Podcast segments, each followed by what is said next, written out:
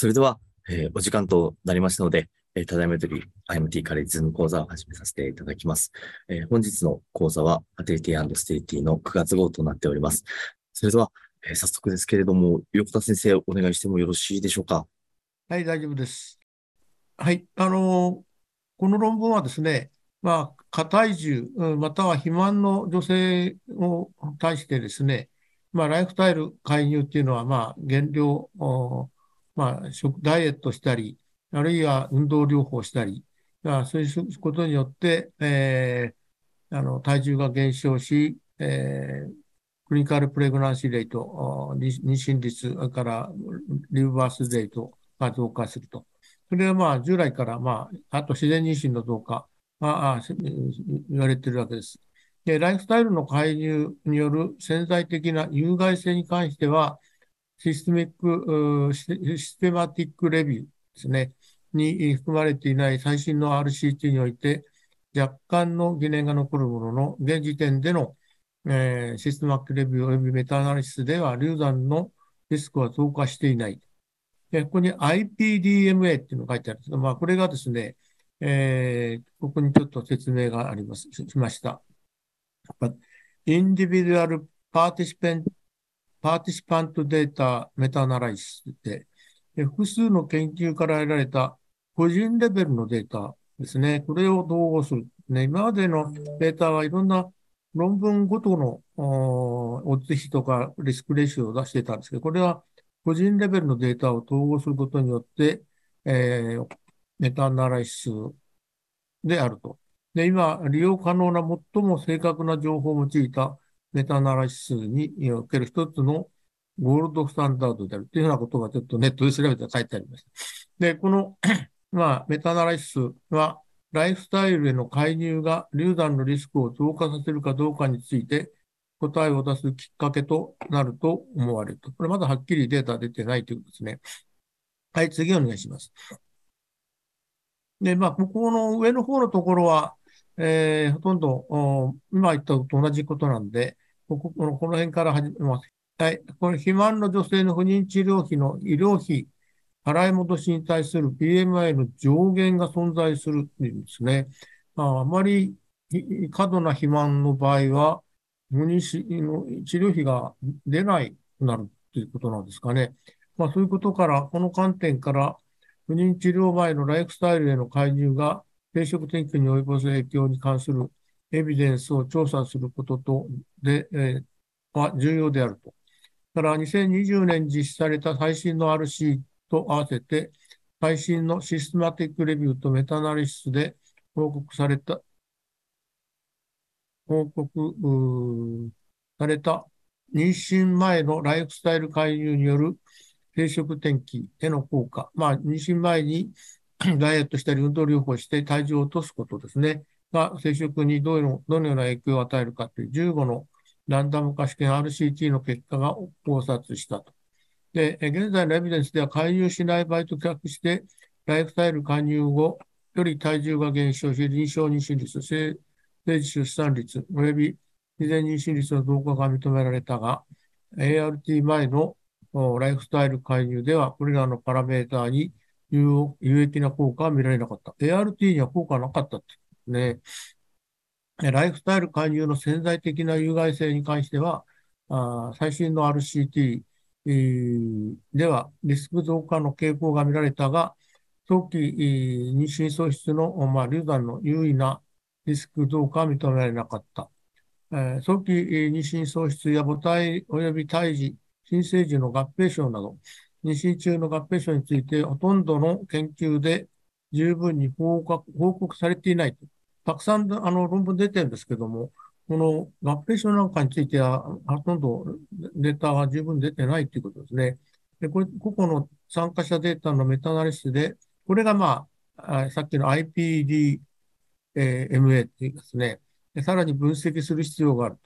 で、またこの分野における研究の限界、今後の展望と課題についても述べた。まあ、これはあの、本文に詳しく書いてあるんですけど、次の、あの結論、ところですね。結果か。次、次へお願いします。はい。あの結論として言っても、ここは結論として、大体ここにだいぶあの詳しく書いてあります。えー、結論として現在のエビデンスは、過体重また肥満及び不妊の女性では、ライフスタイル介入より多くの体重減少、CPR 及び LBR の増加、及び自然妊娠の増加が観察されることが示されていると。ライフスタイルの介入による 潜在性や有害性に関して、えー、システミックレビューに含まれていない最新の RC1 において若干の疑念は残るものの、現時点での SR およびメタアナリストでは、流産のリスクは増加していない。まあ、かなり体重を落としたことによって流産するというようなあの報告もあるようですけど、そういう、まあ、はっきりしていないということ。ね、IPDMA は、ライフスタイルの介入が流産のリスクを増加させるかどうかといて答えを出すきっかけとなると思われる。まあ、今後の課題ですね。で母体及び胎児、新生児の合併症はほとんどの研究で過小評価されており、これらの稀な事象であるため、IPDMA でさらに分析する必要があるというですね。今までのデータはあまりのまだ信頼性がないということを言っています。不妊症や肥満の女性や男性は減量のために不妊治療クリニックに通うのではなく、近い将来、妊娠を達成して健康な乳児を産むために支援を望んでいると。したがって確実な試験から得られた質の高いエビデンスを用いて治療を提供すべきであると。でね、まあ、ただ、目的は減量だけではなくてですね、患者を中心した健康天気改善へと焦点を移すことですが目的であると。このような女性と男性の集団を、えー、まあ、もちろんあの女性だけじゃなくて男性も支援して、推定上の LBR と自然妊娠の増を増加させ、妊娠中の合併症発生率を低下させる。ここで、ここまで言ってね、子孫の健康を改善するとか、そこまで書いてるんですね。ね、医学的介入戦略を併用するかどうか。これは、例えば、や痩せ薬ですね。痩せ薬とか、あ手術、溶接でしたりする医学的介入を併用するかどうかは関係なく、最適なライフスタイル介入を設計及び評価するために研究コミュニティに対して、この難解な研究分野の投資が求められると。予定されている IPDMA の結果をもとに今後の研究では、まあ、まあ、PCOS の有無、まあ、もちろんこれも、あの、ちゃんとはっきり分けなくてはいけないんですけども、また様々な BMI カテゴリーの女性の様々な集団に対する効果量について確実な過程を立てることができると思われる。まあ、これは、例えば、まあ、BMI も例えば25からまあ40過ぎまでぐらいまで、あ様々な段階があるんですね。この段階ごと層別化して、それぞれに合った減量法とか運動療法をやるべきであるということを言ってるようなんですね。だから、e ヘルスっていうのはこれが何だか分かんなかったんで、これちょっと調べたら、e ヘルスとは情報テクノロジーを有効活用したヘルスケアサービスのことですね。いや、ウェアラブ。これ、これもなんだか着用し、えー、身に装着できるっていう意味なんですけど、これ多分これ、まあ、デバイスっていう意味が含まれてるんじゃないかと思いますね。身につけていろんな身体活動を測定したりするデバイスですね。を使用して個人的または集団またはカップル単位の介入を行う。より長い期間の新たな介入は妊娠前、不妊治療を行う段階、および妊娠の様々な段階に対応して設計することができると。エビデンスに基づく結論と医療を実現するために関連する、まあ、最小効果量ですね。まあ、あの、まあ、本当に非常に、えー、ハードな減量をやること自体が決していいわけではなくて、有効な最小量をさ、まあ、見つけるということが大事だということを言います。妊娠や胎児、新生児合併症を加えた評価項目から達成可能な最高の方法論の質、クオリティに関するコンセンサスが必要であると。まあ、こういうことでこれでもほとんど全部なんですけどね。まあ、内容的には大した内容じゃないんで、あの、私の面白い論文じゃなかったんですけど、まあ、レビューみたいでもあり、コメンタリーみたいなような論文です。はい、次お願いします。で、このハンターって人が結構有名な人らしくて、このシステマティックレビューの主な所見でね、まあ、この人のはいろいろ詳しくデータが出てるんですね。で、まあ、体重が、あまあ、1000人ぐらいの患者を対象にしてやってて、えー、5キロ減量する。ですね。リスクレーション、あ、あリスクレーションだから、まあ、マイナス5.25、24倍っていうんですかね。なんていうんですかね。まあ、7キロから3.3キロですね。これ、キログラムだから、キログラム、平均5.2キロぐらい減るっていうことなんですかね、これはね。あとは、まあ、CPR、LBR とも1.4倍、1.6倍に増加すると。だから、アートでは1.05で有意差がなかったですね。それから、あ排卵の回復、排卵の回復は4.4倍ぐらい、4.5倍ぐらい、え、上昇したということですね。これは大きいですね。それから、あ自然妊娠も2.25倍。ところが、あまあ、ミスケアリチ、えー、患者あたり、あるいは妊娠あたりのミスケアリチは、あまあ、有意差がないということですね。はい、次お願いします。で、今のハンターって人の論文が、これ、これ名前出てますけど、あの、非常にいろいろ、あ調査していい論文なんですけど、この他こんなにたくさんいっぱいの人があの論文出してるんですけど、まあ、これちょっと非常にわかりづらいんですけど、えー、まあ、メインファーティリティアウトカムのね、えー、不妊、主な不妊の結果っていうのは、なんていう訳していいんだまあ、排卵回復するかどうかっていうか、あるいは臨床的妊娠率、リバースレート、まあ、そういうのを、まあ、あ結果なんでしょうけどね。で、ここにあと、あの、コンコンプリケーション、妊娠に、不妊に対する作用か、妊娠に対する副作用から、フェータルネオナタルコンプリケーション。まあ、で、これここに書いてあるのが、シングルセンターとマルチ移植、多施設と一施設の RCT ね。ほとんどがシングルなんですね。それからあとドロップアウトがこんなにたくさんあるんですけど、この中のプラスっていうのが、あほとんどリバースレートで、あレルが大きいところが、あこういうあハーティティコンパイソンを調査したプラスっていうのはね、これはあの、こういうデータが出てるって、このリポートっていうこと書いてあるんで、ここはね、非常にわかりにくかったんですけどね、あの、データが出てるっていう意味ですね。この、ここ、この N が大きい場合。そ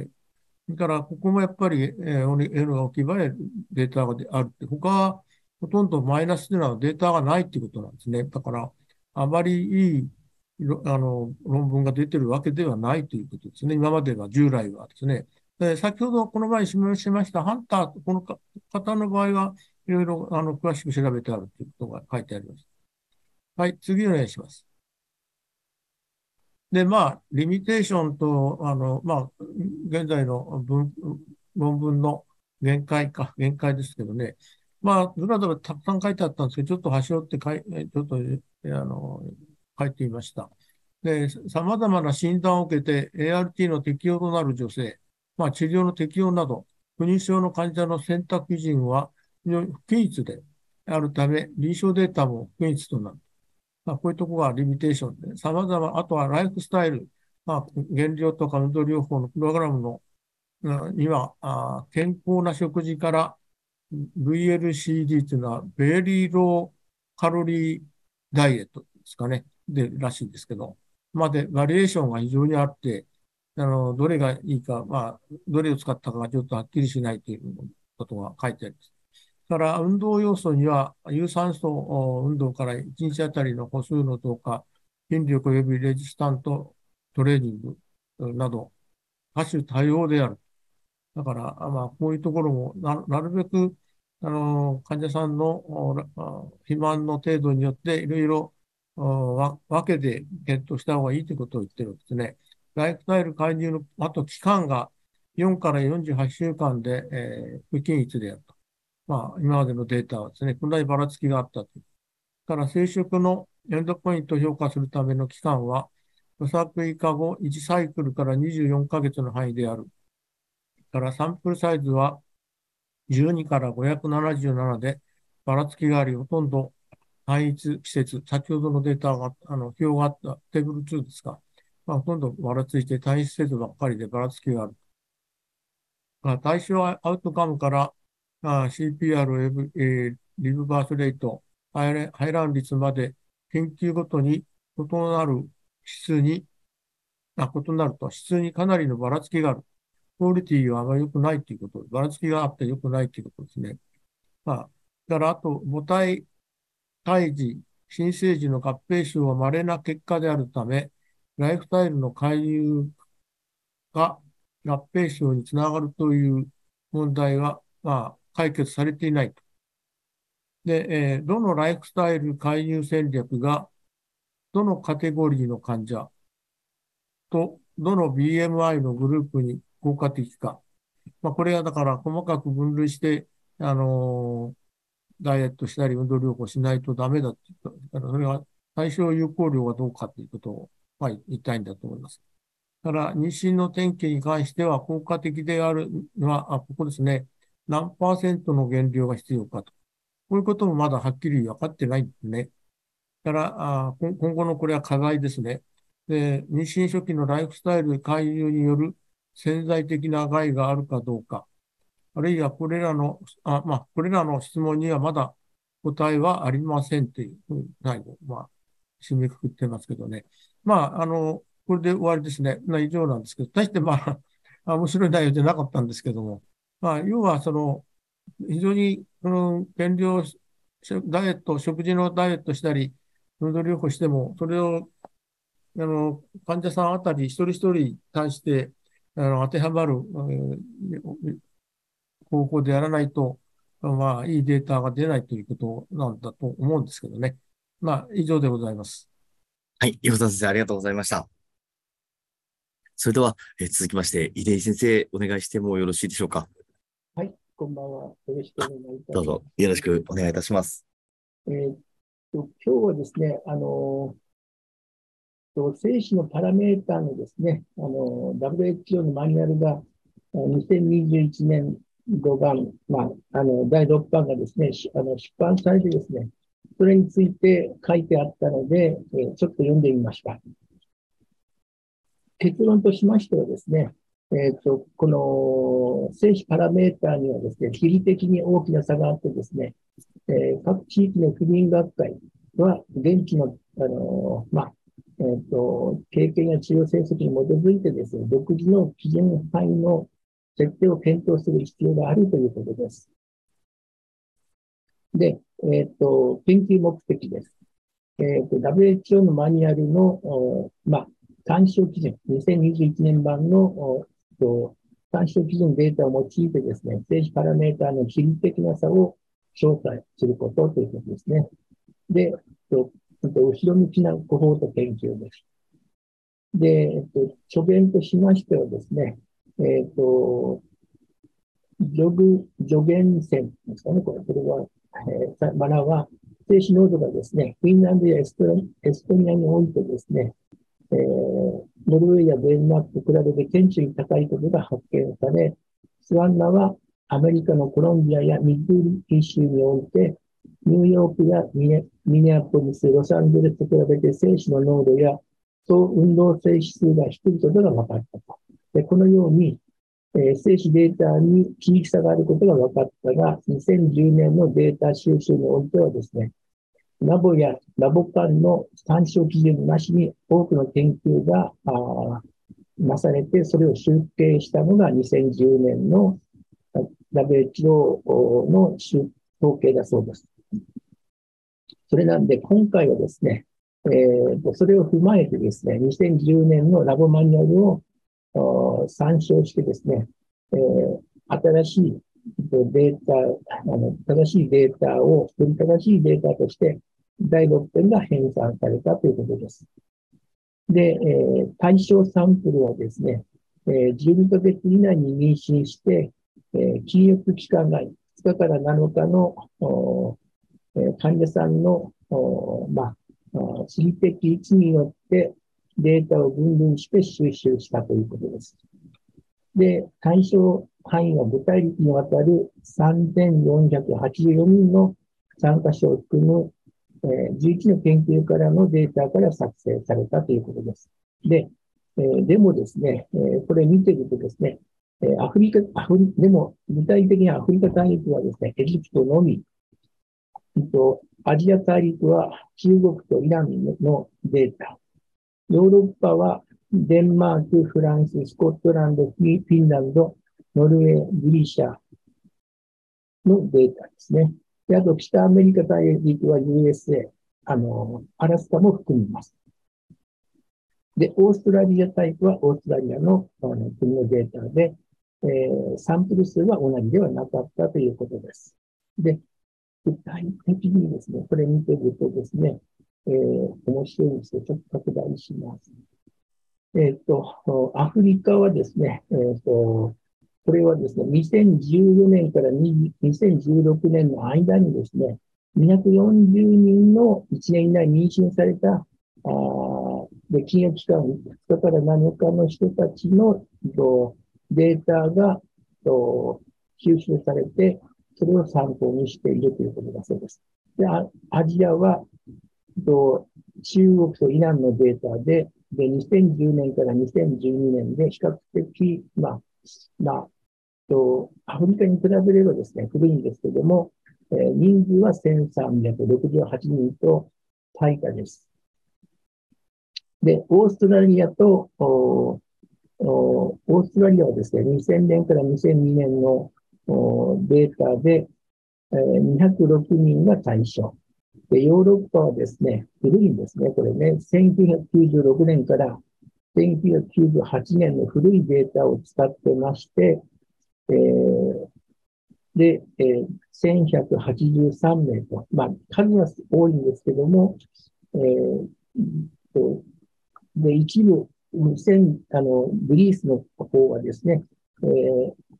エブジェニーのデータが2010年から2013年と、一部新しいのがあるんですけれども、ほとんど古いデータを使っていると。で、北アメリカは、と1999年から2003年で487名の患者さんのデータを作っていてですね、で、比較的、まあ、古いデータがですね、参考にされているということですね。だから、2020年のアップデートだから2020年のですね、まあ、つい最近のデータかというとですね、どうもそうじゃなくて、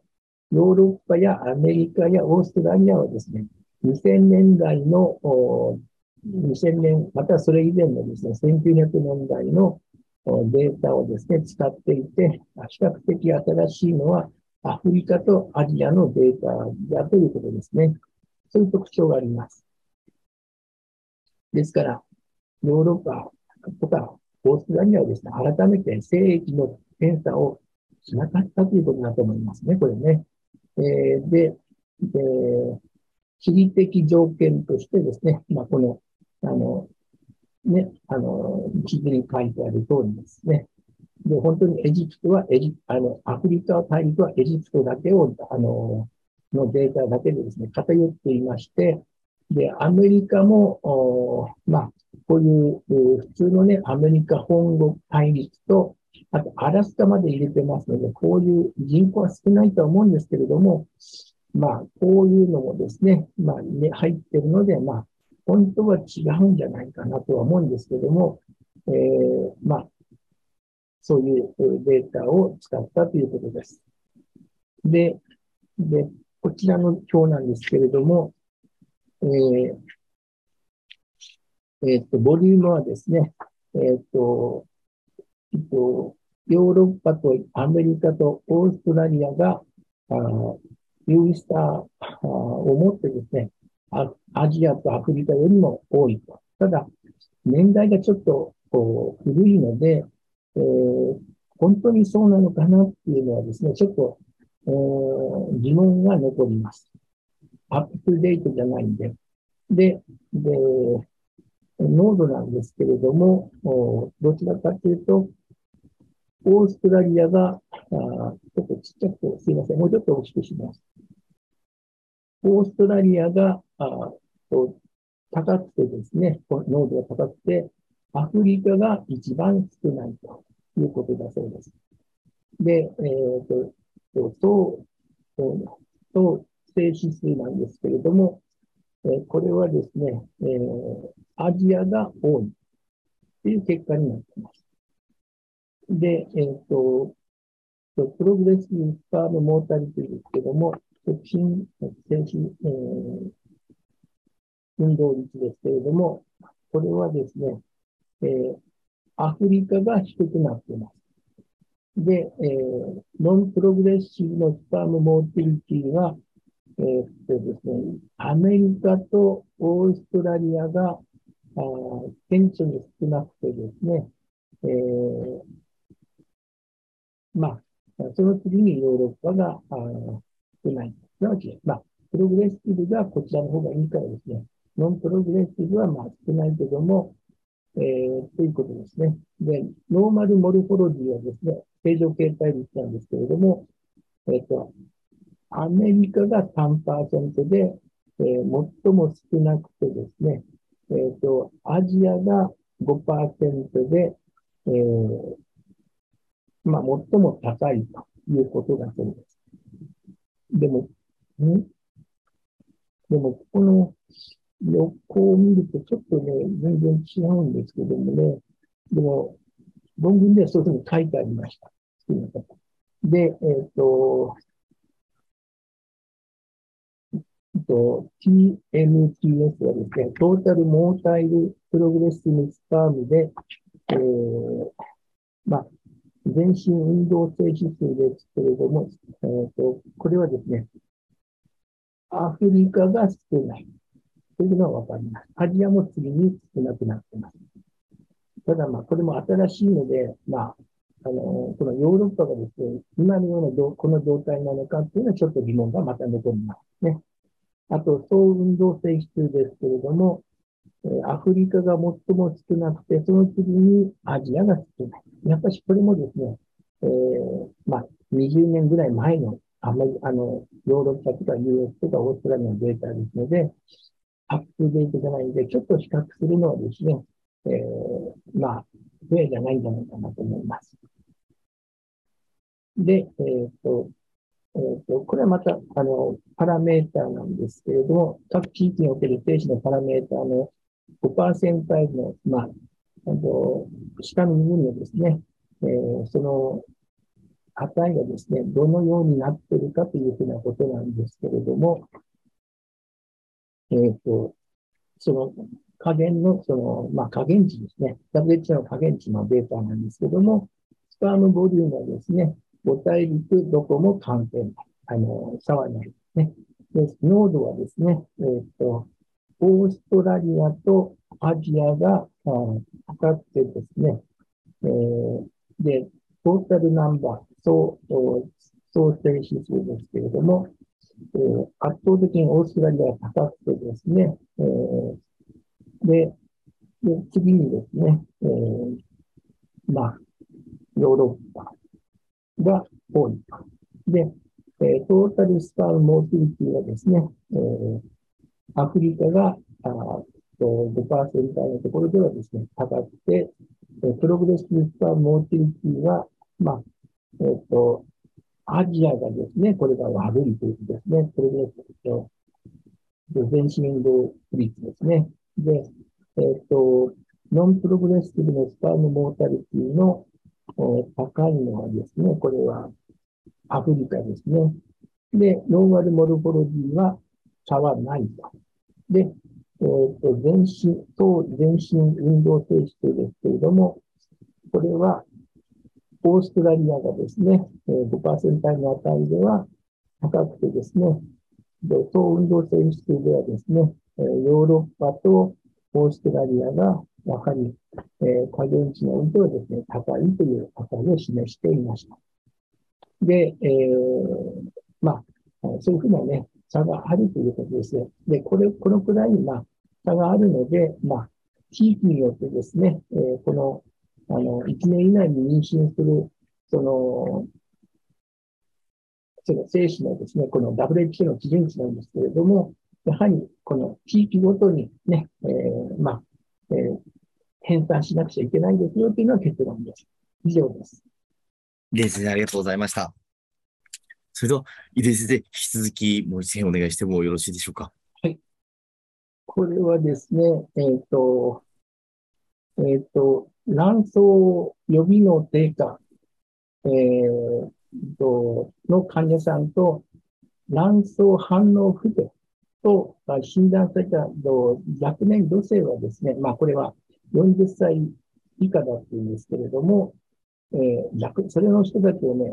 若年と呼ぶかというと、まあちょっと語弊があるかなと思うんですけれども、えっ、ー、と、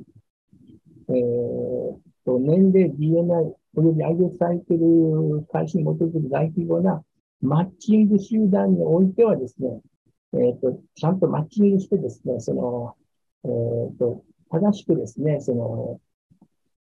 と、まあ、アジャストしてですね、比較した場合にですね、異数成率と性倍数性の排出値の整理獲得率、生産率が同等であることが示されたということですね。これは、あの、面白い論文かなと思います。えっ、と、まあ、40歳以下で、えー、まあ、AMH の値がですね、1.1ナノグラム以下と診断された方を DOR とですね、卵巣予備の低下として、えー、まあ、とあの集計された383名の女性をですね、えー、それと一致する対象面と比較したと。で、あとですね、えっ、ー、と、まあ、卵巣反応不良例はですね、えっ、ー、と、その採卵数が、最初の採卵数が、まあ、卵子5個未満の患者さんを POR として、で、そうでない、えー、女性の異数成率を、やはりですね、同じようにですね、えっ、ー、と、えー、比較したということです。で、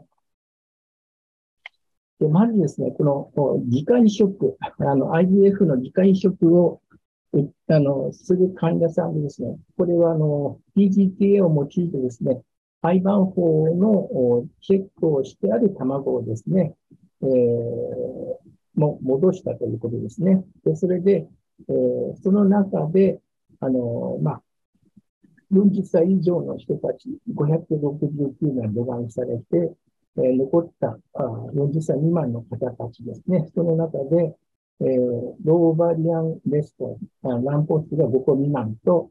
えっとまあ、最初からですね、AMH、あの AMH の値が1.1未満ですね、と DOR となんか診断された方たちの2群に分けて、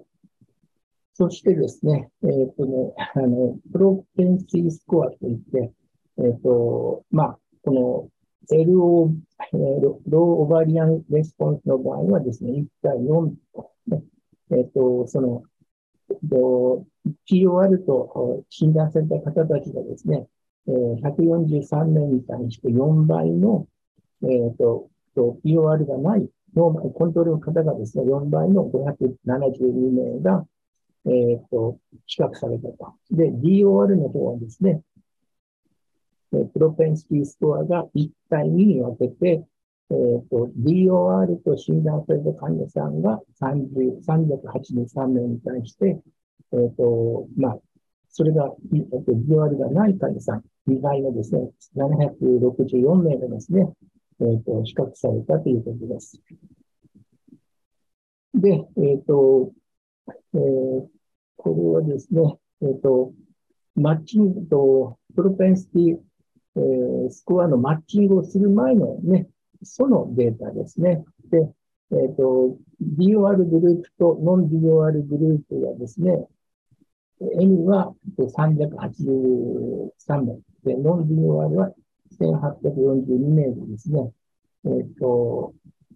それをですね、えっ、ー、と、クイックマッチングスコアの、あの、DOR 分の、あの、まあ、プロペンシティスコアにマッチングさせて、あの、見てみるとですね、面白いことがわかりまして、とまあ、えっと、1対2のですね、マッチングスコア、あの、1対2で、あの、マッチング、あの、比較するとですね、うんと、まあ、と有意差はですね、えっ、と、AMH の値、もちろん有意差ありますけれども、えアントラポイテルサウンドとか FSH ドナドトロピンの使用量、オーサイト、リトリーナル、マチアオーサイトの数ですね。例えば、マチアオーサイトの数は7.8に対して14.45。で、えー、まあ、そうですね。MH は0.91に対して、BOR でない人たちの平均値は、NH は3.91と、あの、もう明らかな有意差を持ってですね、差があるんですけれども、肺が、そのバイオプシーされた中のですね、あとアニプロイド率はですね、えー、なんとですね、42点と、その BOR 分はですね、42.2に対して、ノン DR、BOR 分は41.7とですね、えー、まあ変わらないというふうなことなんですね。で、えっ、ー、と、まあ、えっ、ー、と、マッチングしてるのは年齢ですね。えー、36.4に対して、えー、ノン DOR は36.27。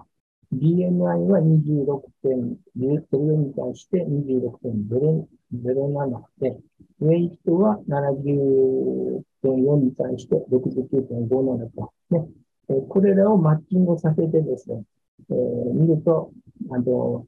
異数性率はですね、変わらなかったということですね。で、えっ、ー、と、これはフィギュア2なんですけども、えっ、ー、と、これはですね、えー、AMH の、この AMH レベルによるですね、廃盤法、政権コホートごとの成倍数率のブロックスプロットということなんですけども、AMH はですね、25%パーセンタイル、えー、25パーセンタイルっていうのは、この場合はですね、AMH の値が0.97、0.97未満、これ、間違ってると思います。この統合ですね、0.97未満の場合ですね、えー、それがここの図で、で、MH は低い方ですね。で、その方たちの成倍数性の数はですね、このボックスに書いてあるように、0から成倍数性の数と、えっと、範囲はないのから、あるものでは66.7。で、で、そのアニプロイド率は、えー、調べると42.2だそうです。で、あと、この AMH はですね、75から、えー、25から75の値。で、すなわち、えーと、AMH の数が、値がですね、0.97から3.56までの、えー、方はですね、えっ、ー、と、あと、性倍数性の割合をですね、えー、20%から20%から66.7%の範囲に入っていてですね、えー、異数成率は43.1。で、AMH はですね、75%パーセンタイルよりも超えている。すなわち AMH は3.56ナノグラム、よりも超えた方の場合はですね、成倍数性の数がですね、55.6から25.0と、あのー、まあ、えっ、ー、と、下の値がですね、加減値が、どんどん上がっていって、で、えっ、ー、と、まあ、成倍数性の数がですね、まあ、同源が少ないんですけども、まあ、えー、これは AMH のですね、やっぱし、あの、限界かなと思いますね。高ければ高いほど、その、まあ、えー、アニプロイド、あ、ユープロイドがですね、多いかというと、どうもそうじゃない。またはその、いっぱい取れるからですね、活性、あの、採卵時にですね、活性酸素で、あの、活性酸素がですね、採卵時ですね、えー、いっぱいできると、あの、まあ、発生するので、 euploidy が少なくなっているのかもしれませんけれども、まあ、一応データ的にはですね、25から55.6%。で、その時の aneuploidy 率は42.5%でですね、AMH の、まあ、TOD のですね、あの、患者さんの、その、まあ、多い AMH の方によらずですね、あの、異数性倍率はあ変わらないんだっていうのは、この論文の結果です。で、えー、どうしてこんなふうな結果かというふうなことなんですけれども、で、このあの論文ではですね、どういうところかというと、まあ、あの、今までのその研究ではですね、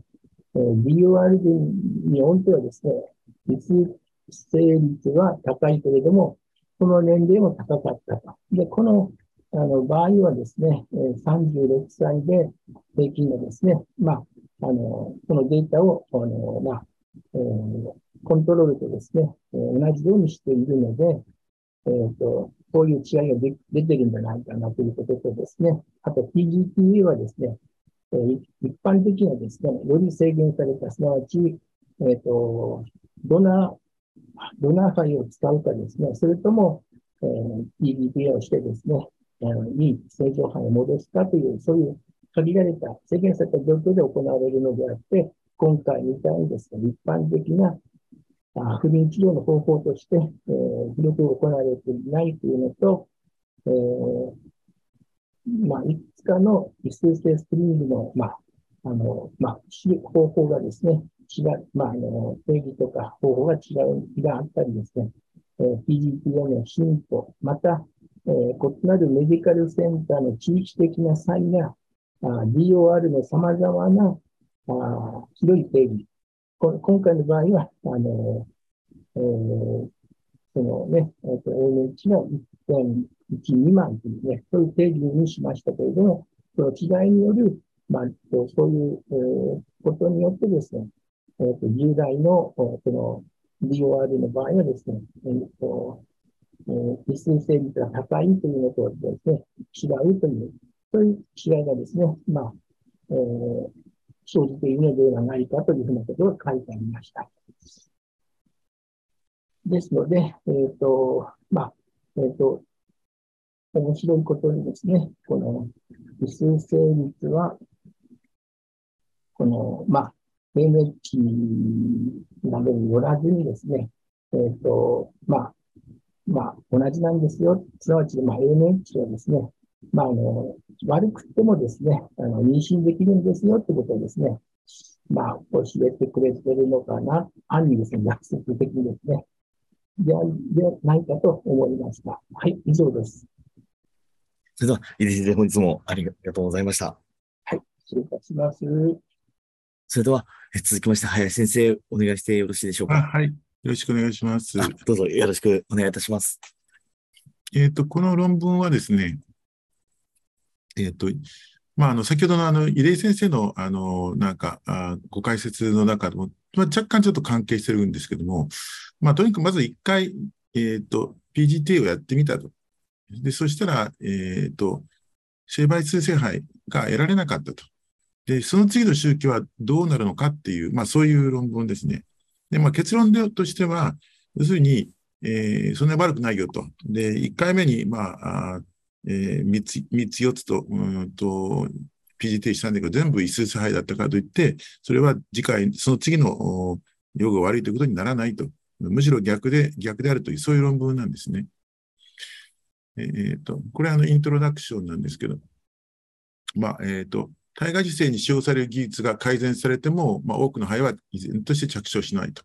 まあ、単純に同じ治療周期で得られた肺を移植していっても、着床したり、えー、しなかったり、えー、出産に至ったりするのは、要するに肺がリプロダクティブコンピテントかインコンピテントでかであるということであるらしいと。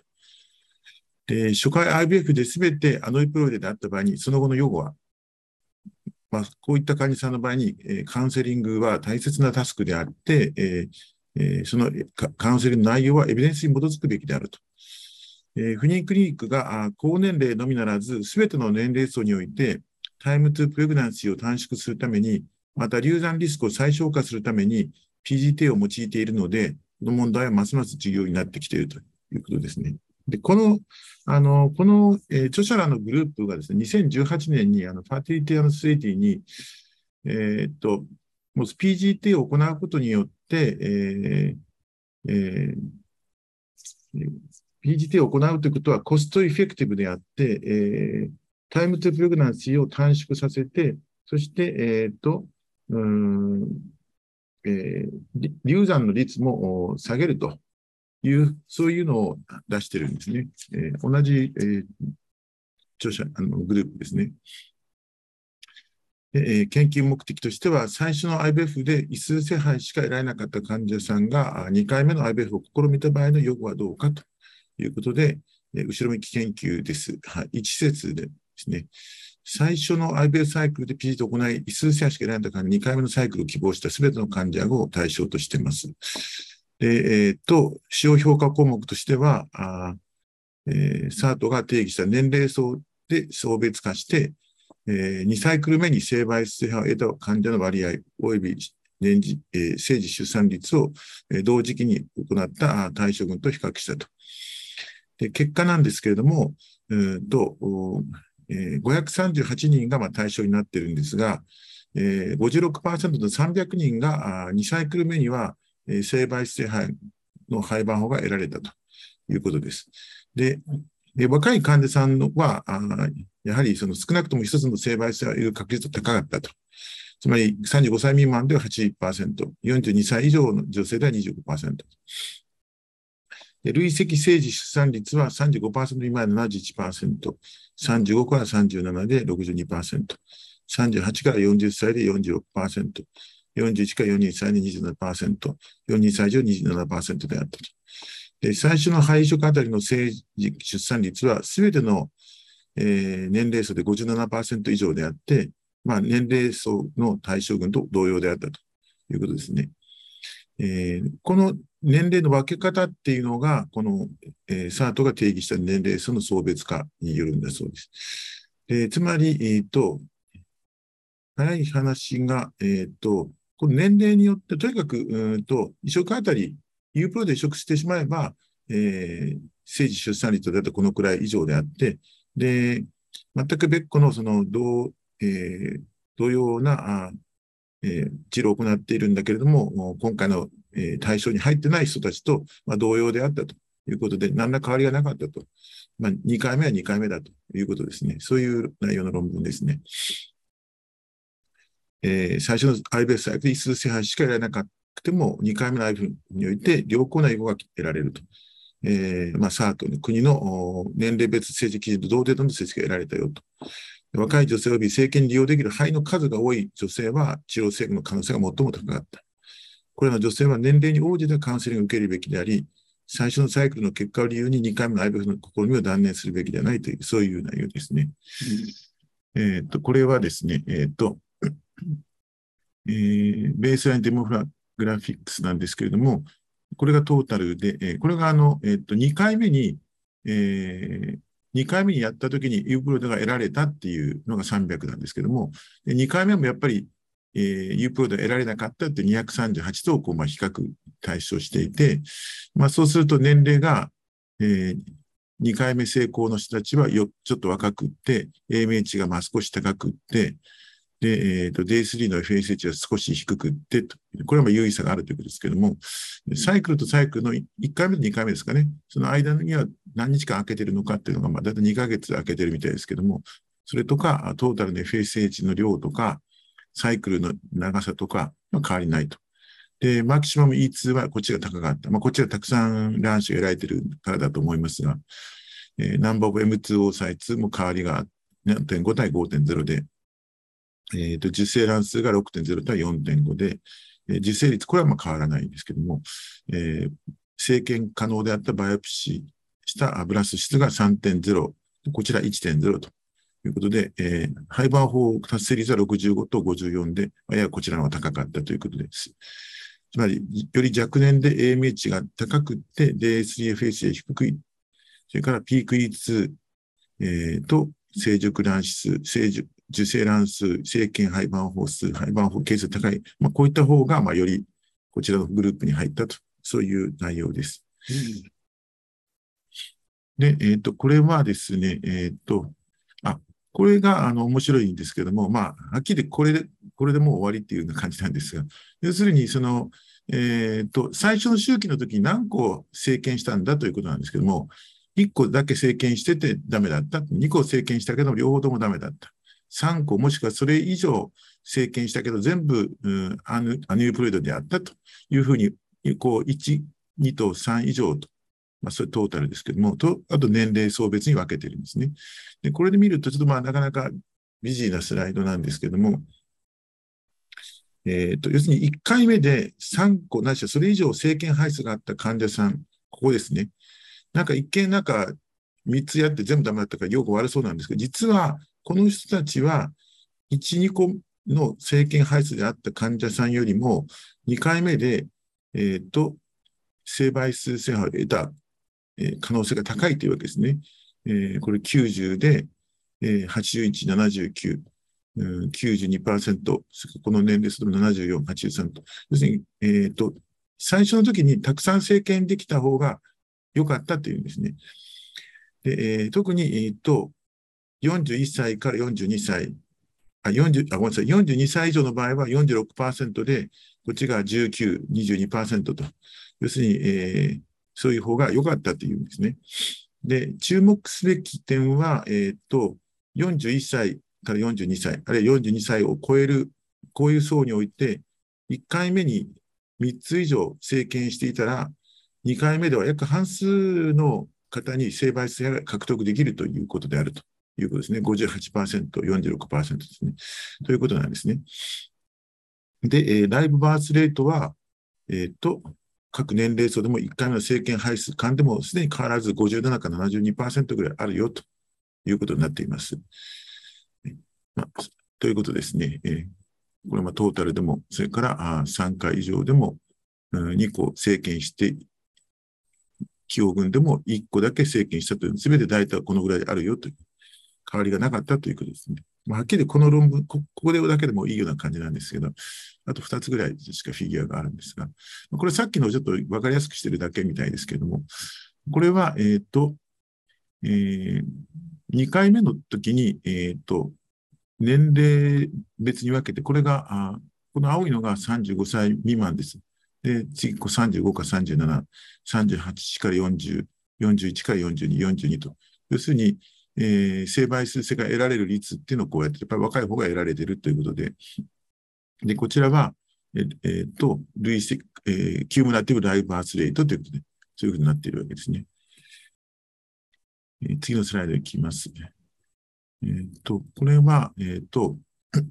これちょっとわかりにくいスライド、こっちから行った方がいいかもしれないですね、B から。えっ、ー、と、最初の IBF サイクルで性倍数制覇を得た患者と研究群の、えー、配色あたりの政治出産率、えー、ですね。要するに、えー、1回目でなんか性倍数を得られてたってもう卒業したという方と、それから、えー、あ得た患者さんと、それからえー、研究群、つまり今回の2回目の、2回目で、えー、出られて、ユープロハイドがようやく、うん、移植できたっていう方の場合は、同じせせ、えー、年、生児出産率ですよということを言ってるだけですね。これはですね、え、ー、と、えー、この A の方は、最初の IBF サイクルで性倍率を得た患者と、2回目の IBF を試みた研究群患者の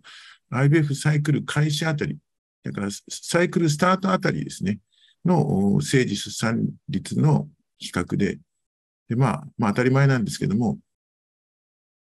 えっ、ー、と、性倍数世配が、まあ、試みたということですから、性倍数ができない周期があるため、まあ、すべての年齢群で、まあ、優に低下していると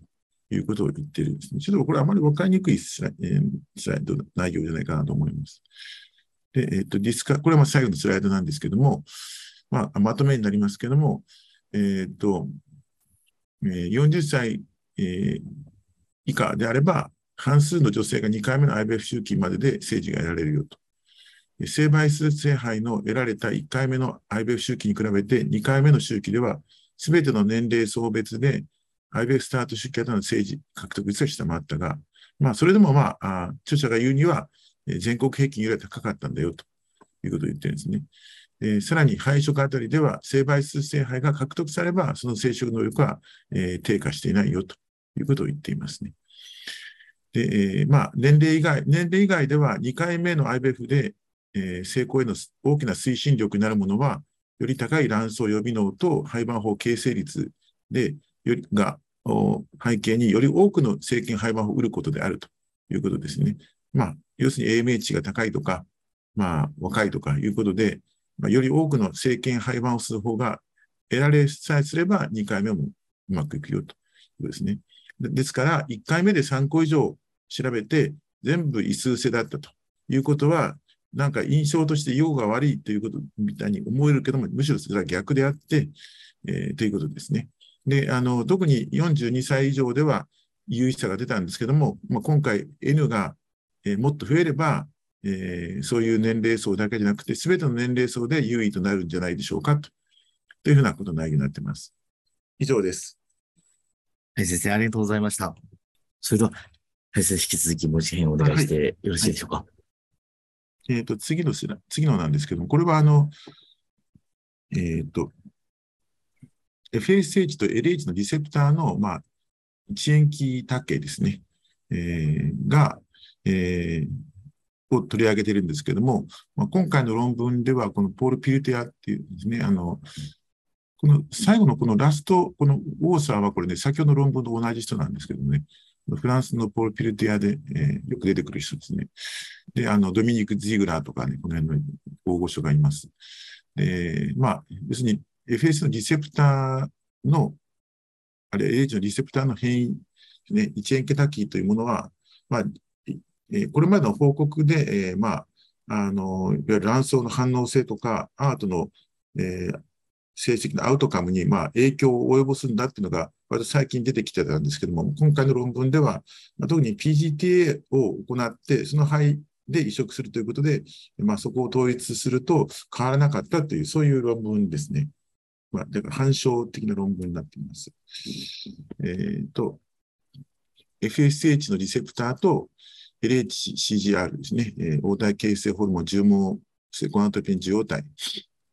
この特定の遺伝子系のプロファイルが肺の倍数性状態を調べるために PGT を用いた場合のアート天気に及ぼす影響を検討することですと。で、本研究では、あこれ特によく研究されているんですけども、FSH のリセプターの、えー、680番目のアミノ酸のが N なの、アスパラギン酸なのか、セリンなのかっていう、これがあの RS6166 っていう変異なんですけども、で、あともう一つよく知られているのが、AH の方では LHCGR の312番目のアミノ酸が N アスパラギンなのか、えー、セリンなのかっていう、でですね、まあ、よく、えっ、ー、と、支援期体系として最も報告よくされている、まあ、割と頻度が高いもの、まあ、これを対象として検討したという、えー、後ろ向きのコート研究です。で、えー、まあ、対象は2000、結構古いんです。2006年から2017の間で、PGT を含む最初の成熟補助医療サイクルを受けた、えー、18回40歳の女性で BMI がこの間だと。で、えっ、ー、と、介入と、まあ、あの、誘発方法としては、えっ、と、えーえー、ポリトロピンのアルファと、それから、あるいはベータ、それから、あえー、いわゆる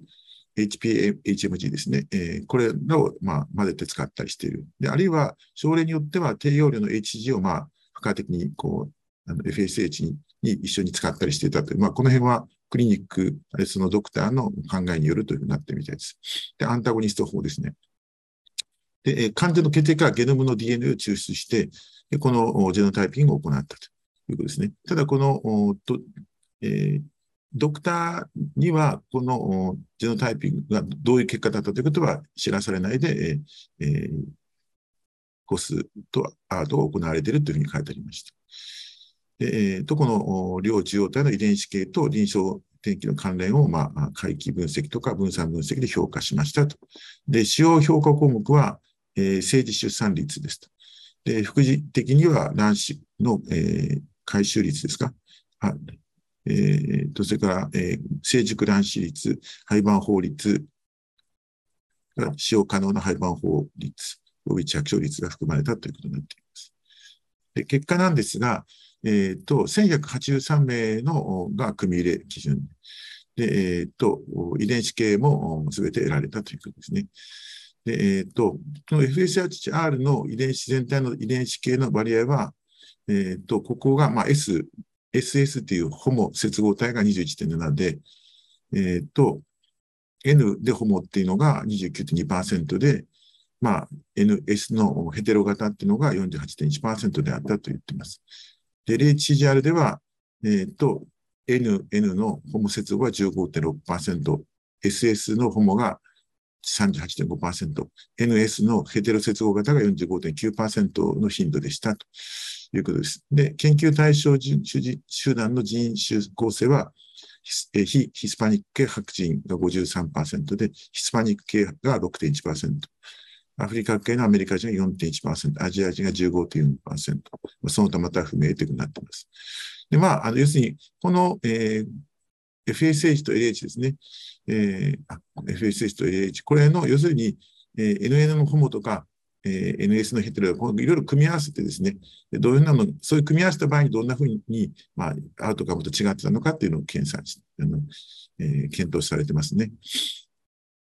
まあ、結果ではですね、要するに、あの、事業体ごとに、あるいは互いにこう組み合わせて分析しても、まあ、調査したどの変数にも有意な関連は認められなかったということですね。で、成熟卵子率については、異なる変異型の組み合わせで統計で有意な差が認められたが、臨床的には全く関連がないものと考えてよかったということですね。ですから、まあ、若干のと違いはあるあるにはあるんだけども、まあ、臨床的な差異とは認められないと。本研究の結果は、こういった変異のが、えーわゆる生殖補助医療の転機と関連しないということを示しさせておって、えー、これらの変異体を生殖における予測因子とみなすべきではないというんですね。これはあの、え、ー、と、FSH とか LH のリセプターなんですけども、こんな風になってまして、これですね、あの、えー、7回貫通する、えー、G タンパク質強約型受容体というものですね。GPCR というね。で、えー、まあ、えっ、ー、と、ここに LH とか FSH がくっつくと、なんか、こう、アロステリックな変化を起こして、この、まあ、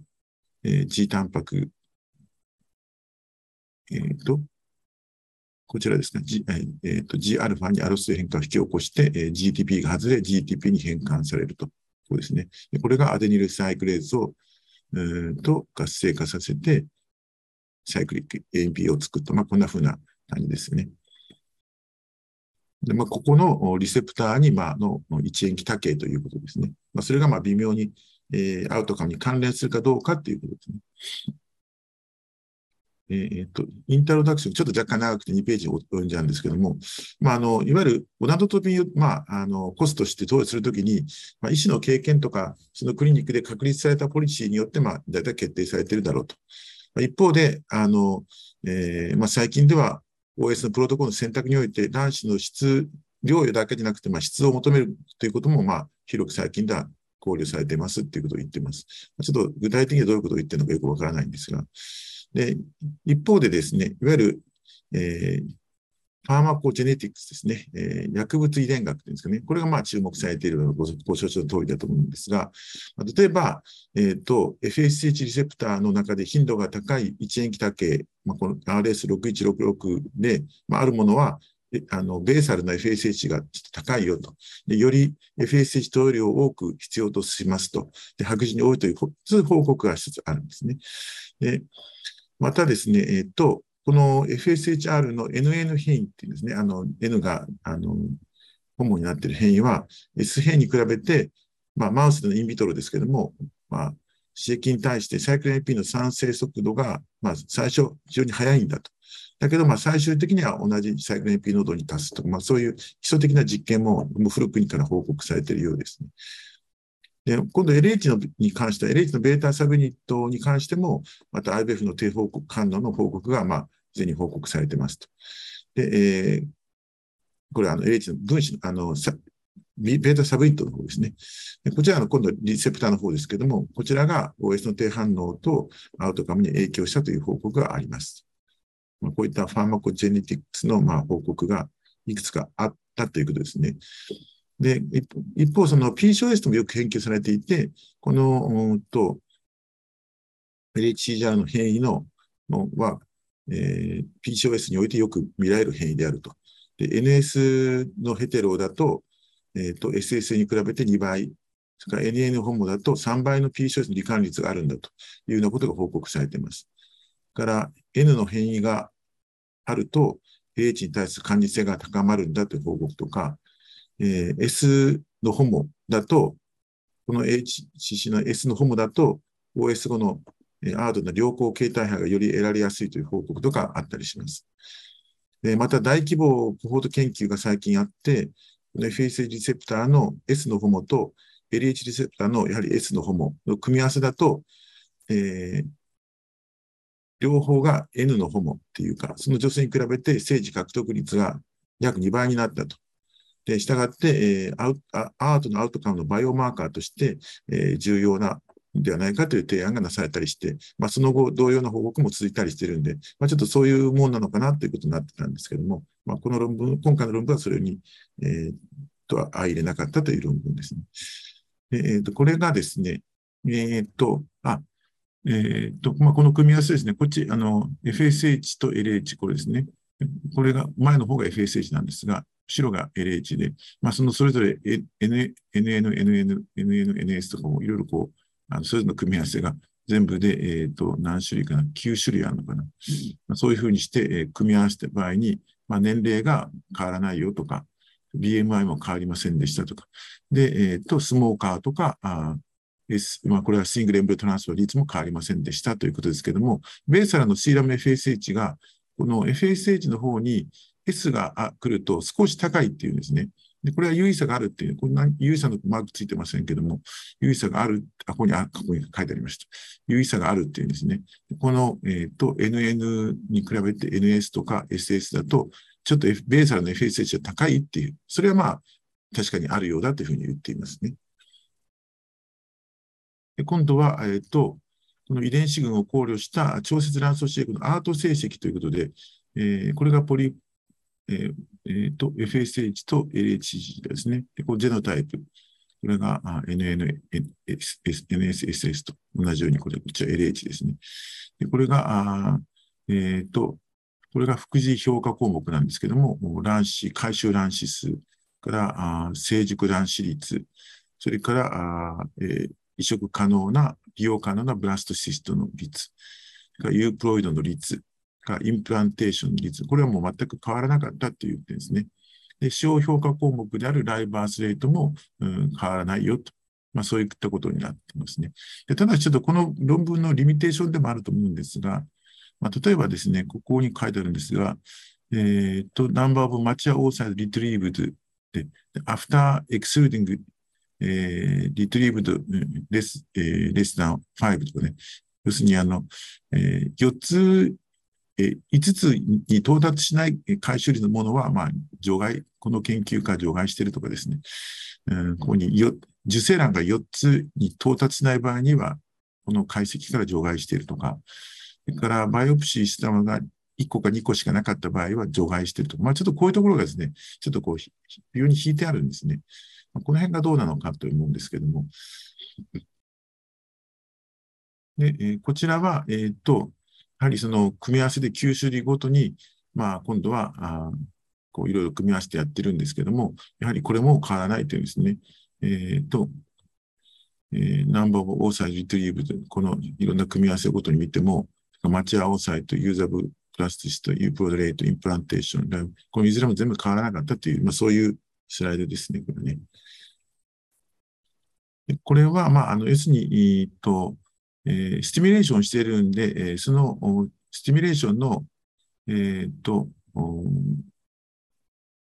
FSH のリコンビナントとか、あメノプピュアですね、H、あの HPHMG ですね、えー、フェリングですね、えーまあ、それの量がどうだったのかっていうことを言ってるんですね。えー、こういうのも、まあ多、少ちょっと微妙な差もあるんですけども、やっぱり製剤がちょっと違ってたりするなかなか難しいんです。で、えっ、と、一応、こういう P バリのバリを見てもですね、結局あまりあの優位なものはなかったということになってですね、つまり、どの組み合わせ、どの組み合わせだとより多くの FSH 量をあの必要としたりしているのかっていうのを見ても、まあ、あまりはっきりした、若干の傾向はあるんですけど、まあ、はっきりした優位さもさなかったということを言っています。で、えっ、ー、と、これは最後のスライドなんですけども、まあ、ディスカッションとして、えー、まあ、今回 FSH と LH の受容体の変異のを、まあ、それと組み合わせて9つのパあのグループが分けたんですけども、まあ、そうすると、今回の治験では、アート成績に影響なかったということでしたと。で、これまでにはアート成績に影響があるという報告がありました。特に2018年にアルビッチラですね。これはあの、ポセイドのグループですね。の国乱のメタ解析とシステマティックレビューにおいて、FSH のリセプターの、遺伝子多形が採卵数やアート成績に影響すると、まあ、そういう報告がをしてるんですけども、まあそういうのとはちょっと相入れなかったということを言ってますね。で、今回 FSH の、えーリセプターの変異の中の本物 SS 患者では優に、まあ、FSH 基礎値が高いということが、まあ、改めて分かったけども、まあ、これ、このアレルについても、FSH 刺激に対する反応性が異なっていくという報告もあったけども、まあ、今回はそれもなかったと。で、えー、まあ、LH の変異については全く違いが何も見られなかったという、そういう内容になります。以上です。それでは、林先生、本日も誠にありがとうございました。はい、じゃあ、また失礼します。それでは、続きまして、吉田先生、お願いしてよろしいでしょうか？あよろしくお願いします。あ、よろしくお願いいたします。えっと、私は今日、今回読んだのは、あの、ぜ、まあ、えっと、前例、全肺凍結しているクリニックで、えっと、反応のいい、あの、患者さんでは、保存期間が長くなるほど、えっと、肺の保存期間と、その治療成績、あの、生産率ですね、治療の成功率の間に逆 U 字型の相関が認められて、6ヶ月以上の長期保存では妊娠率は低下するっていうような、えー、っと、論文のお話でした。で、ちょっと下の方にお願いします。えー、っと、まあ、目的は、その、最初にもフリゾールにしてるわけですね。フリゾールにして、えー、女性の肺の、えっと、凍結保存の期間と、それから生児出産率、LBR を環境を、まあ、広報的に調べたと。で、2013年から2019年のえ、凍結有価配色を受けた女性ということであります。で、出、あの、評価項目は、政治出産列っていうふうになっています。はい。また下の方をお願いします。で、結果ですけども、14,928人の女性が対象となったと。で、えっと、保存期間は2から5ヶ月の女性が、あ他の国と比較して、政治出産率が高かったと。で、えっと、そして、えっと、そんなの、えっと、調整後の制限付き三次スプラインにおける逆 U 字曲線で確認されたっていうのは、これ後で、あの、お話しすると分かりますけど、あの、説明しますけど、あの、字に書いてあると分かりにくいんですけど、まあ、図がありますので、そちらで説明したいと思います。で、肺の保存期間が3から4ヶ月あることが最も高い政治出産率であったというふうになっています。で、サブグループも同様に、えっと、たくさん卵を取れた人に対してはですね、えーえー、同じように学級有事型の相関が認められているということです。で、えっと、感度の分析では、良好肺が、を移植した女性、肺植時の年齢が36歳未満、そしてあるいは、あにえー、卵活期の二個、えー、移植ですね。で、S3 の二個移植において、この金が依存してあ有効であると。単一単一肺盤法移植では、あサンプルが小さいため結論が得られなかったと。で、結論としては、あ全肺凍結サイクルでは高い卵巣反応を示す女性では肺の保存期間と成功率内で逆有事の相関が認められた。6ヶ月以上の長期保存は妊娠率の低下をと関連していたっていう、まあ、保存期間が長いと妊娠率が低下ししますよっていうような、えー、考え方のあの問題でした。えー、あという、あの、訴えでした。で、その下をお願いします。で続いて、えっと、えー、これテーブル1ですけど、テーブル1は、あの、全肺凍結の一番上がですね、えー、っと、ど、どれぐらい凍結していたかっていうので、もうこれ、あの、ものすごく短くてですね、実際には。えー、っと、一番、一番多いのが2ヶ月から、これ月なんですね。2ヶ月から3ヶ月。で、あとか、あとは 1, 1年以上も少ないですし、まあ、凍結の期間を月で、えー見ているというわけですね。それで患者さんの数、それから BMI、それから、あと、例えば、メールファクターが44%で、まあ、えーどれぐらい差があるかとか、こういうのをこう見ているわけですけども、えっ、と、例えば、それで、えーメールファクターがここの辺が多いですよとか、あら、あの、排卵の、えー排卵障害なんかについては、あえー、1ヶ月未満が多いですか。あそれから、卵管因子は、えっと、大体変わりませんよとか、まあそういった形で、あと IVF と、それから、えー、XC ではどうだっていうのは、まあ、あんまり差がないんですけど、えーと、IVF と、おえーと、IVF と XC と合わせた分では、あ若干差が、あこれも差がないんですね。それから、あと、内膜の、薄い内膜はどれぐらいいたかっていうのと、は、あ例えば、えー、4、3から4ヶ月とかが、あ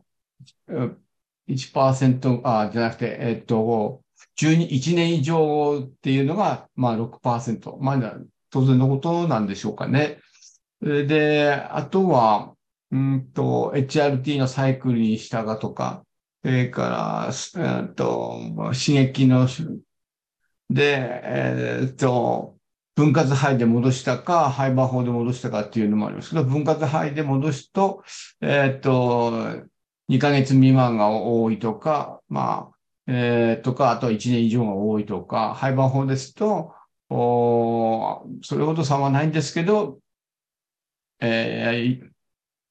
6ヶ月から12ヶ月以内とか、あまあ、それから4ヶ月から5日、5ヶ月間の凍結が多いとかっていうのもあります。配色の回数、えーの数ですね。それも、あは、とか、1個戻した、2個戻した、3個戻したっていうわけですね。それから、えっと、こちらが、えー配色 PGT の数は、うんと、そんなに、えあ、えっと、ここですかね。5, 5ヶ月から6ヶ月、6ヶ月から1年以内っていうのが多多かったようですね。それから、あ戻したあ年代ですね。えっと、そちらは2013年から2015年では、まあ、こんな風な感じって言いますか。それから、あ1ヶ月とか、あそれから2ヶ月未満っていうのが多くて、2016年、17年では、えっと、2ヶ月から3ヶ月、3ヶ月から4ヶ月が多い。2018年、19年では、まあ1、1ヶ月未満っていうのが48%。それから3ヶ月、4ヶ月がだいたい40%ぐらいずつになっていますっていうわけですね。じゃあ次のグラフをお願いします。あ、こちらがあのフィグ、あの図1なんですけど、全肺凍結で肺色で女性における凍結期間、時間に対する、凍結期間に対する生理出産率の予測確率ということでですね、逆 U 字型というのは4ヶ月、凍結期間を4ヶ月にすると、政治獲得率が一番最も高くなりますよっていうやつですね。そして、えー A が、えっと、補正、えっと、補正せずにすると逆 U 字型っていうのはこういうふうに政治獲得率がなっていて、B の場合も、あ補正しても同じように、まあ少しこう逆 U 字よりもちょっと小さいですけど、逆 U 字型になっていますよっていうような感じです。はい。じゃあ次のスライドをお願いします。で、こちらが、えっ、と、表の2ですね。表の2ではですね、えっ、と、全肺凍結を行った女性の妊娠のてあの天気ですね、にどうなったかっていうのを見ていますけど、えっ、と、まあ、同様に、えっ、と、ここが、えっ、と、2ヶ月から3ヶ月、3ヶ月から4ヶ月、4ヶ月から5ヶ月っていう、この時に、えっ、と、えー科学的妊娠率も高いですし、あとは、こちらの、えっ、と、えーこちらの臨床妊娠率も同様に、この部分でどうも高くなっていると。さらに、えっ、と、ライバースレートでも同様に、えっ、と、に、えっ、えっ、と、ライブバースレートでは、えっと、2ヶ月未満、それから2ヶ月から3ヶ月、3ヶ月から4ヶ月、4ヶ月から5ヶ月というところが、まあ、高いのではないかっていうふうに、えー言われています。で、次のスライドをお願いします。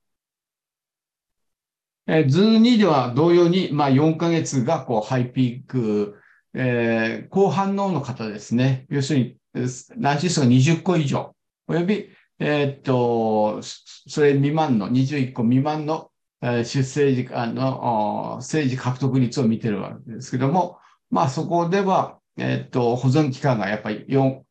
4ヶ月のところで、まあピークを迎えるようになる。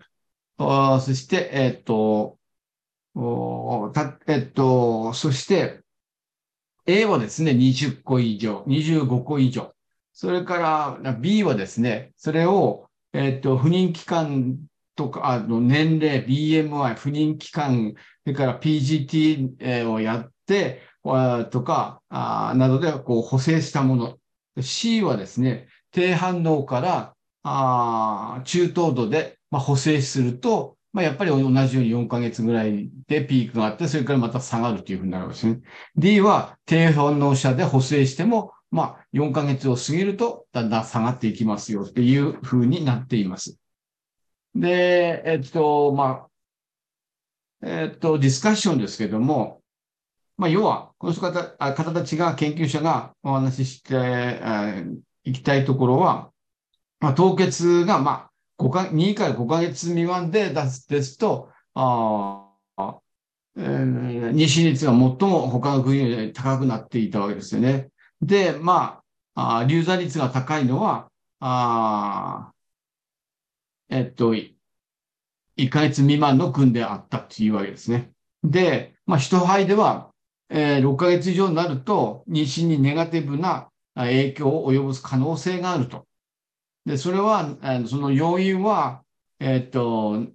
内膜の、あの、需要能ですかね。レス、あの、リセプティブネス、需要能が低下するためというふうに考えられます。で、まあ、1ヶ月未満でも、凍結期間がですが、1ヶ月未満で早期流産が上昇しているんですが、まあ、それは新生肺色の流産率が上昇していないので、まあ、この、あの、研究では説明がで、まあ、できま、できづらいと。で、まあ、流産の危険因子としては女性の年齢、それから、あと高い BMI、それからぜ、えっと、タバコ、アルコール、ストレス、薬品、それから汚れた空気などが原因する要要因となっているんではないかだろうかというふうに考えられています。で、最後に、まあ結論はですね、えっと、この方たちの研究では凍結期間と妊娠の成功の関係は逆の U 字型だっていうわけですね。逆 U 字型で、えっと、高反応のフリーゾール群で6ヶ月以上の肺の凍結が妊娠率を減少させますよっていうわけですね。えーまあ、で、これらの結果はフリーゾールする場合には、あの、えっと、ドクターの、あの、凍結配色のタイミングを決めるのに、あの、役立つんではないかっていうのが、この方たちの、あの、結論でした。以上です。それでは、吉田先生、本日もありがとうございました。ありがとうございます。どうも。それでは、えー続きまして、岩畑先生、お願いしてよろしいでしょうか？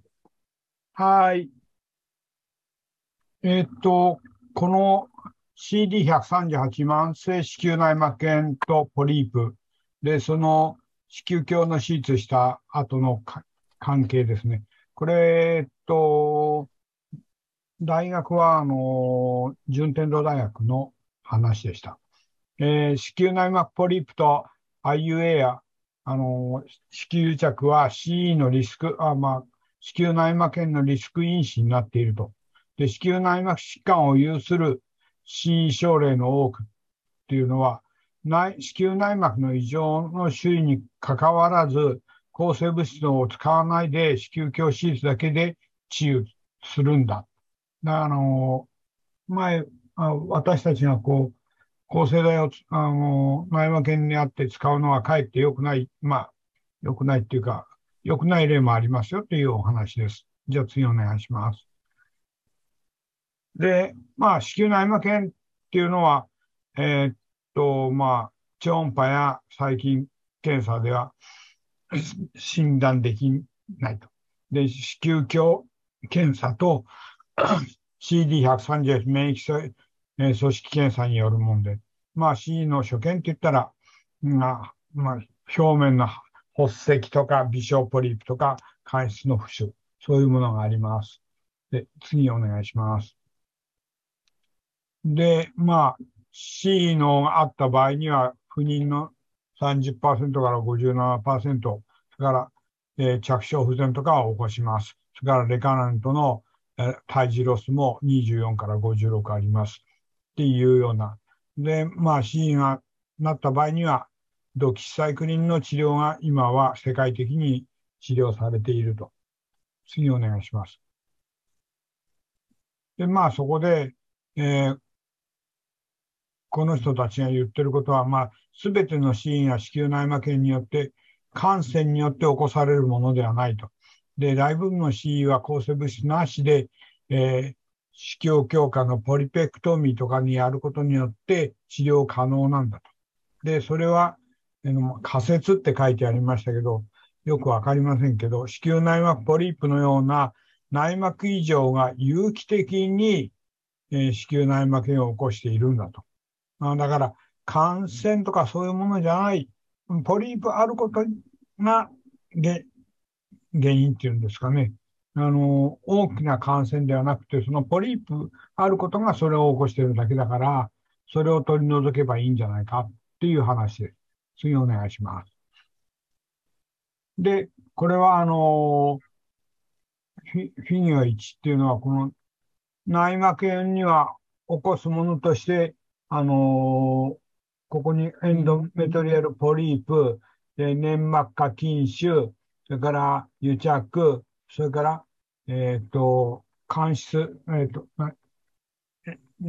えっ、と、中核子宮っていうのがある。で、B の方は、まあ、それが合併している人もいますよ。ポリープに、えっ、と、ポリープに、え、他のものを持ってるとか、それをここに書いてあるのが B のグラフです。次お願いします。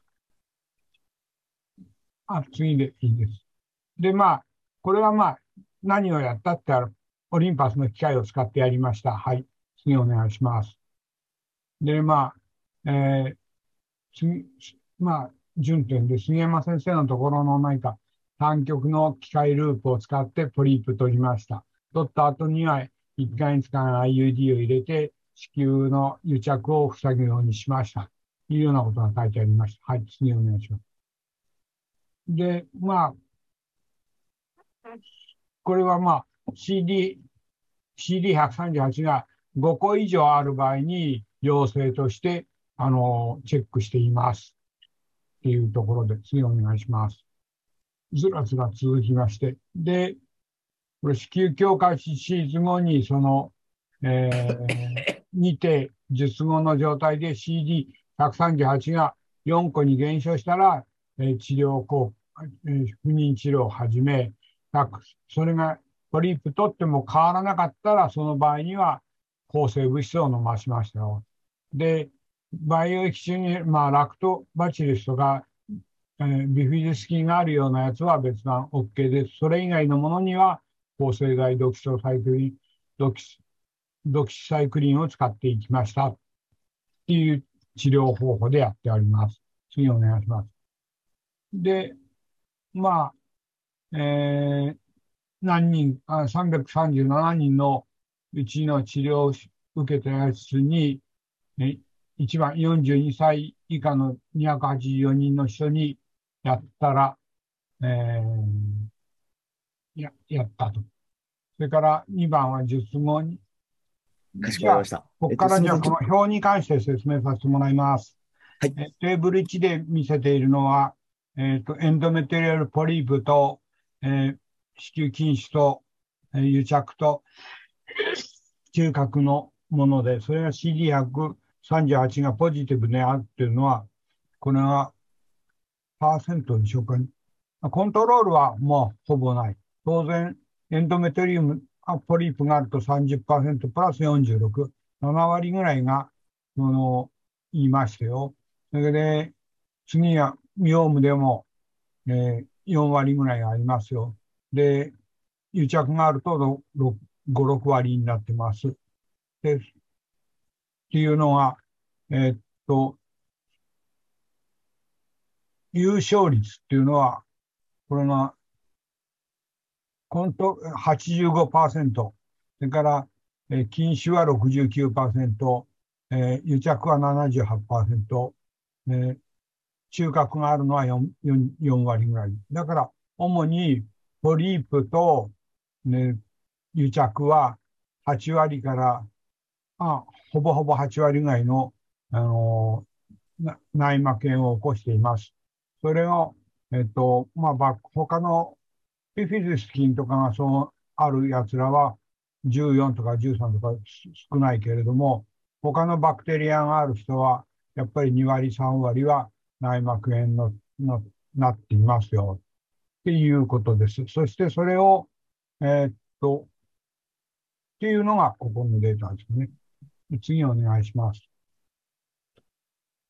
それで、ね、これはちょっと私、えー、っと、リスファクター、インテロティリストだと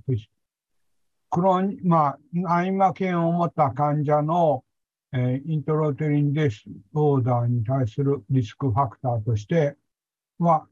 一番多いのはポリープ、それから、えーと、イントラウテリンアドヘジョンだということです。次お願いします。で、まあ、その治療をしましたら、CD138 が97.4%に減少しました。それで、えー、ポリープを、あの、子宮内膜、子宮鏡でポリープを取りました。粘膜下筋腫、癒着、核液を見たら、それぞれ治った人は89%、粘膜下筋腫は100%、癒着は 9, 9割、で中核は8割と、えー、治っています。これが表3に書いてあります。表3が出ますか？ここだと思いますけど、えっ、ー、と、リカバリーフローム C っていう89%、えっ、ー、と、ミオームでは100%、うん、アドヘジョンでは92%。この方々、はえっ、ー、と、セプトムでは83%と書いてあるんですけど、